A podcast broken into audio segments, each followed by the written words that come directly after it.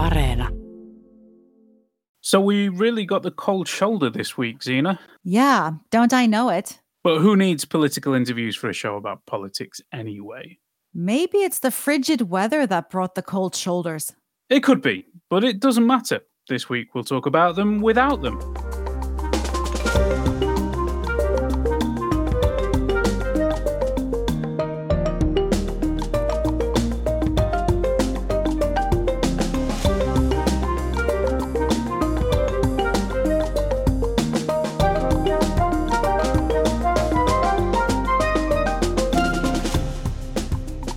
And welcome to All Points North, the podcast that keeps its promises. I'm Egan Richardson, and joining me today is Zena Iovino. Welcome, Zena. Thanks, Egan. It's good to be here.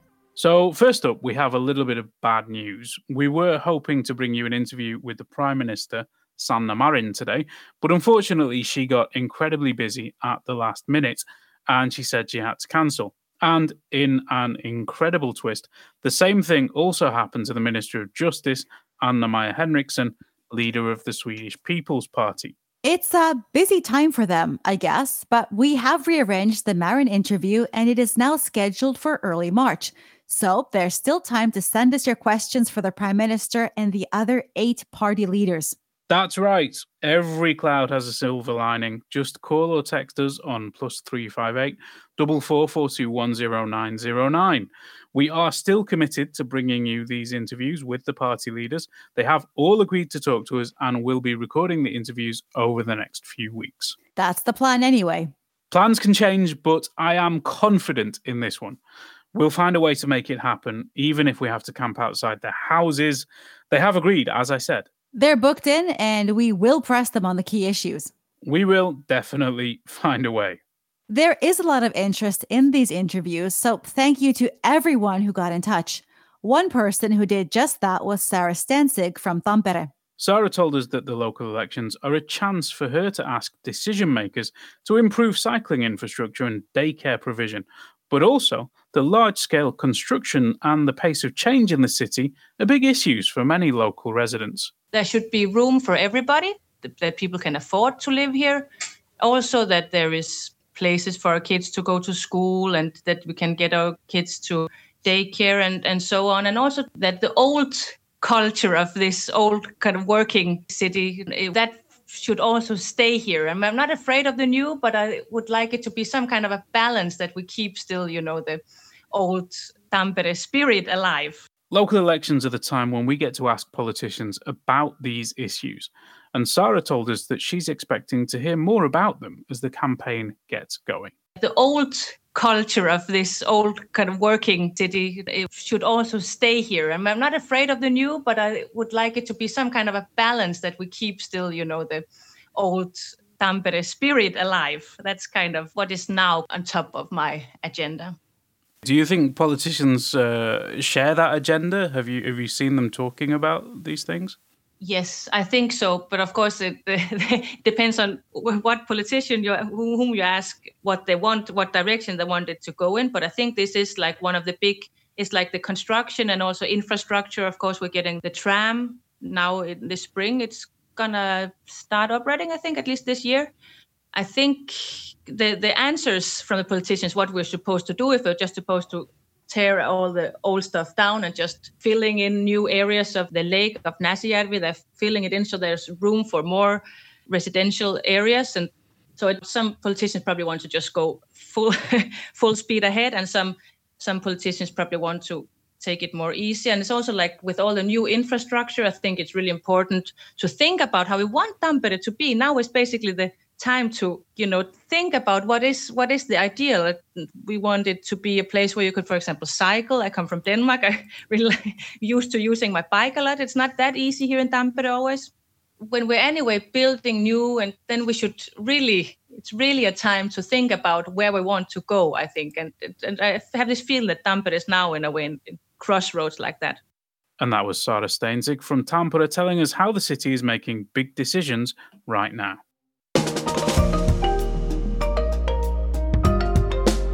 As we head towards the elections, we want to hear from people all over the country, not just Tampere. So do get in touch if you want to tell us what you see as the big issues in your area. Reach out to us on social media and on WhatsApp, where our number is plus 358 44 421 0909. These are local elections, after all, and we want to connect to you with the politics near you. One of the key things in Finland is that the biggest political names in the country are also local councillors. They make decisions on infrastructure planning, daycare, as well as transport issues while they're sitting in parliament or even serving as government ministers. This week, Yle published a poll tracking the latest ups and downs in support numbers for the parties. Now, these polls form the context for the big election in April. So I asked Yle reporter Hannu Tikkala to tell me which way the wind is blowing and what's in politicians' inboxes this week. They are, as we know, very busy. Amazingly, the local elections are not the first and last thing on politicians' agendas. Uh, why might government politicians be busy this week? What's going on? Well, currently, ministers are negotiating about the coronavirus situation and the ways in which Finland could let seasonal workers in the country while we have heavy restrictions on other types of traveling. And um, of course, uh, the government is trying to figure out how to manage this uh, as safely as possible. So, for example, farmers would be able to hire much needed workers for the upcoming season. And at the same time, uh, the government is trying to write a bill which would make coronavirus testing at the borders compulsory. There has been some constitutional problems with this bill earlier, and I think uh, the prime minister is busy with that bill at this time. Okay, so yeah, they are they are actually busy this week. Um, yeah. We did publish a, a poll today um, with an emphasis on the, the local elections coming up. What's the big story in the polls at the moment? Uh, in a way, I think that the poll that Yle published today, as you mentioned, is the big story here. And um, by that I mean that this is the first poll that measures the level of popularity parties enjoy in the upcoming local elections. And the polls that have been published earlier have measured only how parties would do in parliamentary elections. And this, in a way, explains the big change in the, in the polling results. Um, when we come to the parties, uh, I think you are going to ask me about that as well. It seems that the SDP is the biggest party at, at the moment. And uh, it also seems that uh, we can expect a tough race between the Finns and the National Coalition Party for the second place. And what is also interesting is that we, we might see some big uh, historical changes in the center party's popularity in the upcoming elections, since their popularity is at a record low level at the moment. So they're in trouble. Um, are you expecting that to, to happen, or do you think their voters might come back? Well, we have to see. We'll have to see uh, how many candidates they will, have and how good they are. Because these are local elections, people have to really seek and find good candidates. It's all about candidates in, in these elections, and we'll ha- we'll ha- have to wait and see what kind of work will the Centre Party do, and what kind of campaign they will do as well.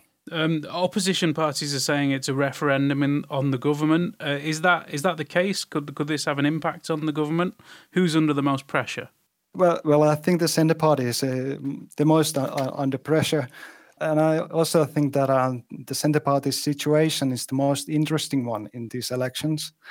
By that I mean that the party has usually done well in the local elections, and. Um, if this poll forecasts the result correctly, it would be the worst result for, for the party's history since the 50s. And of course, this uh, may have some effect on, on the government's future, as election results always do.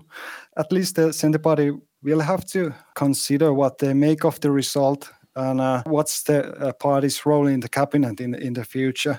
So there are many interesting angles where you can observe these elections. And lastly, the question we're asking everybody this spring is why should people vote in the local elections? Because you have the right to vote, and mm, that is something we sometimes take for granted. The reality is that um, local councils have a huge impact on everyday life in mun- municipalities.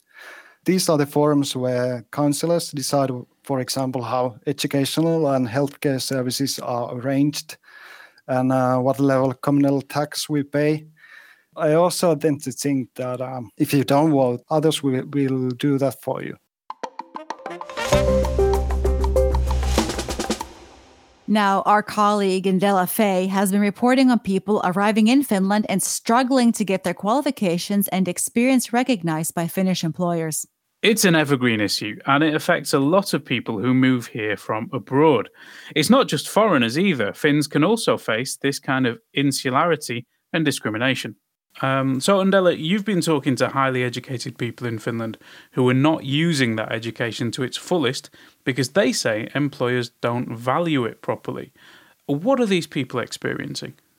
Well, some of the people I spoke to said that they were feeling really frustrated as uh, after years of trying to find a job, they were still stuck in low paid work and especially in positions that were not equivalent to their level of education. Um, one Danish woman who was in her mid 30s described saying that she worries about her value on the job market plummeting and she now considers moving back to Denmark as her only option because she can't find work in Finland. And an engineer with a master's degree from a Finnish university said that after years of trying, he hadn't been hired by a Finnish company, but he managed to find employment straight away with a British company many of the people I spoke to said that the Finnish recruitment system is really rigid and it doesn't value foreign experience. And some of the people I chatted to also said that they'd experienced discrimination because of their skin color or their ethnic background and they especially felt that they had really limited career options and they were being steered towards jobs that were in cleaning or plumbing or care work. These are things I think we we hear about a lot from our audience, and it, it does seem like there's discrimination uh, to some extent. But um, you also found returning Finnish people were affected too. Uh, what did they have to say? Yeah, um, quite interestingly, many of the Finns I spoke to said that they felt that their work experience from abroad was not valued.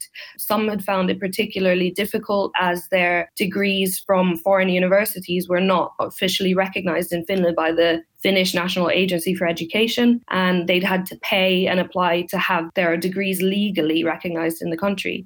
And some of them said they had found jobs, but that they are now earning a fraction of what they were earning beforehand, and that they're mainly stuck in entry level positions with really limited career progression of, uh, options. Yeah, it's a, it's a difficult situation for them. But what is the government going to do about it? Do they have a plan? Um, yeah, I think so. I spoke to the employment minister, Tuula Haatainen, who did recognize that there is an issue, and she did state that discrimination is a problem at recruitment level. And she said that she is in favor of uh, the city of Helsinki's anonymous recruitment process, which was piloted last year and it's set to continue this year too. And the Ministry of Economic Affairs Employment have also launched a new project with TE Services, which aims to promote labor mobility and employment opportunities for Finnish people uh, who have returned from abroad. And I spoke to the project specialist who told me that they want to ensure Finnish people returning to the country won't fall through the cracks in the system like they may have until now. Shall we round up? Let's round up. Okay. Finnish leaders condemned the jail sentence handed down to Alexei Navalny this week in Moscow. President Sauli Niinistö said that such a verdict would not happen in the West. The THL announced that the AstraZeneca COVID vaccine will be primarily for those of working age in Finland. That's because of limited data on its efficacy in older people. The health agency also recommended a longer interval between doses of the vaccines currently approved in Finland. That's those made by Moderna, Pfizer BioNTech, and AstraZeneca. A woman was arrested on suspicion of peddling fake vaccine in southeast Finland. She had reportedly claimed to be a nursing student and asked for 150 euros for a shot. The city of Jyväskylä introduced new curbs on hobbies, libraries, and museums after a big leap in COVID cases. The infection chains were traced back to a student party in a bar in the city. And in more COVID related news, sales of face masks containing copper have seen an unexpected rise this year, with pharmacies across the country running out of stock. Pharmacy suppliers in Finland say demand for the masks has shot up after Germany decided to mandate FFP2 standard respirators in public places. The Akava Trade Union Confederation says there are 70,000 furloughed employees in the country and that these workers will face redundancies unless things return to normal soon. At the end of December, there were 270,000 unemployed job seekers in Finland, according to the government. Estonia's Prime Minister Kaja Kallas told Yle that she hopes Finland will soon reopen its borders after new restrictions were introduced on arrivals. The clampdown is intended to slow the spread of coronavirus. An avalanche trapped backcountry skiers in Finnish Lapland. Two people were found half buried in the snow, suffering from cold, but were otherwise unharmed. And in more snow related news, there's been a cold turn in the weather. In the coming days, southern and central Finland could see some of the coldest weather so far this winter. Meteorologists have forecast temperatures plunging to 20 below zero if skies are clear. So do wrap up warm. And I think that brings us to the end of this week's show. It was a little improvised thanks to plans changing at the very, very last minute, but we did get there in the end. I'm heading off to enjoy the deep cold and perhaps drill a hole in the ice over the weekend. You're going ice fishing? I'm not really bothered about the fishing, but drilling the holes is kind of fun. It's also the part where you're moving around, so you're less likely to get cold. How about you? What's on your weekend agenda? Well, Egan, I, I hope you didn't forget that we're actually working a part of this weekend. of course not. I, I am aware of that and I will be there.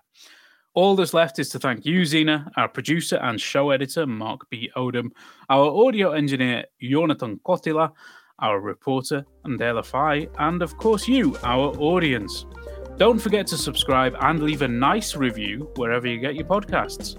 You can also check out our website at yle.fi slash allpointsnorth and reach us on Facebook, Twitter, and of course WhatsApp, where our number is plus 358 44 421 0909.